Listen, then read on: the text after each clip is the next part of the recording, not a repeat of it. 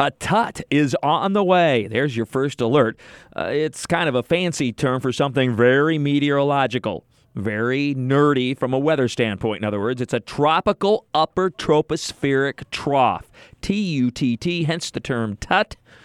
Google it. You'll find all kinds of information on it, but what it really is, in its simplest terms, is a swirl in the atmosphere. It's an upper-level disturbance that right now is just a little bit east of the Bahamas. This is going to continue to work its way westbound. Now, in some somewhat limited occurrences, we've had these develop into tropical systems, but that does not appear to be the case in this situation. Having said that, what it causes the air to do is to rise, and it's, of course, very warm and humid already. It causes the air to rise. Anytime you get rising air, it develops clouds, and in this case, showers and thunderstorms. You'll see some beautiful tropical-looking towering cumulus and cumulonimbus clouds over the next couple of days. You get underneath one of these, it just pours like 2 to 3 inches of rain an hour, a little lightning thrown in, maybe some gusty winds, and then as quickly as it's moved in, it moves out, and the sun comes back out for a while. That's the kind of thing we're going to see. We'll start to see an uptick in the coverage today, more so than yesterday. As expected, it went to isolated.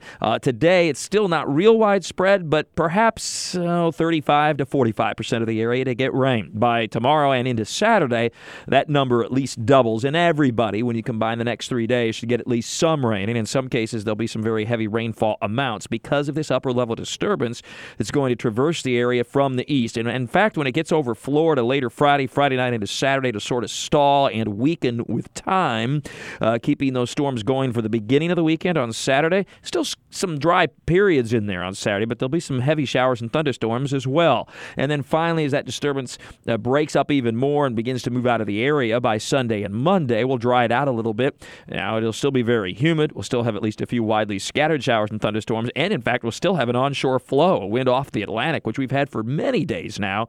So we won't get rid of the rain completely by the end of the weekend on Sunday into Monday. But it will be a little bit drier. High temperatures still in the upper 80s to low 90s. Feel like temperatures well into the 90s. So we're not going to get rid of that heat and humidity anytime soon, which, of course, is not at all unusual for the first week or so of September.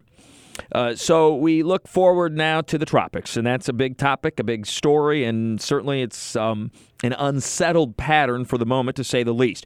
We have what's left of Gordon moving up into the middle part of the country over the next couple of days, still producing some locally heavy rain and flooding and isolated tornadoes, but not a tropical system anymore. It's post-tropical, so the last statement or advisory issued by the National Hurricane Center during the day yesterday, bye-bye to Gordon. So we look to the east, to Florence, which is going to be out there for a long time. It went major Wednesday morning, became a Category 3, increased to Category 4 Wednesday afternoon. And what's remarkable about this, it's in an area not all that favorable for not only the development of a major hurricane, but sustaining a major hurricane. There's very dry air in its vicinity.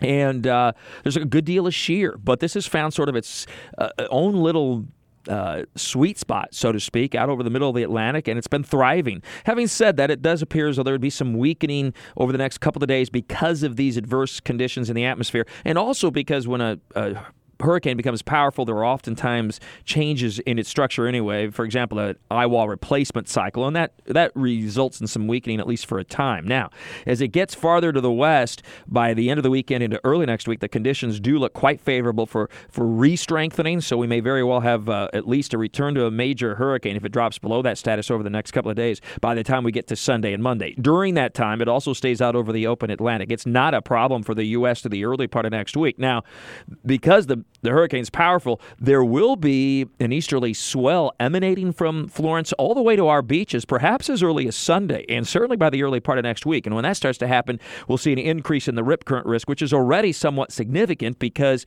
we've had this persistent onshore flow. We have a new moon phase that arrives on Sunday. That's going to cause higher than average tides, by the way, over the weekend into early next week. And then you get the added impetus of Hurricane Florence way off to our east, which is a couple of thousand miles to our east early early this morning, and we'll still be a long ways away all the way through the weekend. So no direct impacts, but we'll watch that easterly swell arriving perhaps at our beaches by Sunday and Monday. The fork in the road, I've talked about it before. I've talked about it the last few days. It's over the western Atlantic come Sunday and Monday. Will the hurricane have a chance to escape to the north and move away from the U.S. and not at all be a problem? Or will it end up being missed by an upper-level disturbance, an upper-level trough, and then allowed to languish over the western Atlantic and or move toward the west? The latter scenario is starting to become something that we've got to seriously consider and look at. Now, the whole eastern seaboard, more or less, at least from about the northeast coast of Florida all the way to New England, is open game to this storm, to Florence, perhaps in the middle of end of next week. So it's a long ways away. It's at least a week away. We've got plenty of time to prepare. We should always be prepared all up and down the East Coast. And this may still end up being a recurve or something that just gets uncomfortably really close the middle and end of next week, or it could be a system that moves all the way to the west. I know that sounds like a lot of possibilities, and you're right. But the situation is just simply not cut and dry at this point. Upper-level high pressure does look like it'll remain at least somewhat strong across the northern Atlantic, fluctuating a little bit on and off over the next week, and that's going to be key on whether or not this is a recurve or it moves farther to the west. We've got to stay up to date and always prepared all up and down the eastern seaboard, and again, of course, specifically Jacksonville and northeastern Florida. Now, behind that are what's likely to be Helene and Isaac developing within the next few days, and those two will have to be carefully watched, although at least one of them looks to be a recurve. We may have another that takes a far more further southern and western track, I should say, and that would be then one that would also have to be carefully watched. And, in fact, even the western Gulf of Mexico looks like an area that might try to see some tropical development next week, too. Now, something there would, of course, most likely stay well west of Florida. But plenty to track in the tropics and what's going to be a busy few weeks ahead. No surprise, given that it's the peak of the hurricane season. But as I've mentioned the last few weeks, it's not just as simple as being the peak of the hurricane season. Other conditions are favorable for the development right now, and we're seeing that happen. There's more on this. Try to discuss this in detail in Talking the Tropics with Mike. It's at WOKV.com and ActionNewsJax.com. With OI weather all the time, I'm Chief Meteorologist Mike Burish from the CBS 47 and Fox 30 Action News Jax First Alert Weather Center for News 104.5 WOKV.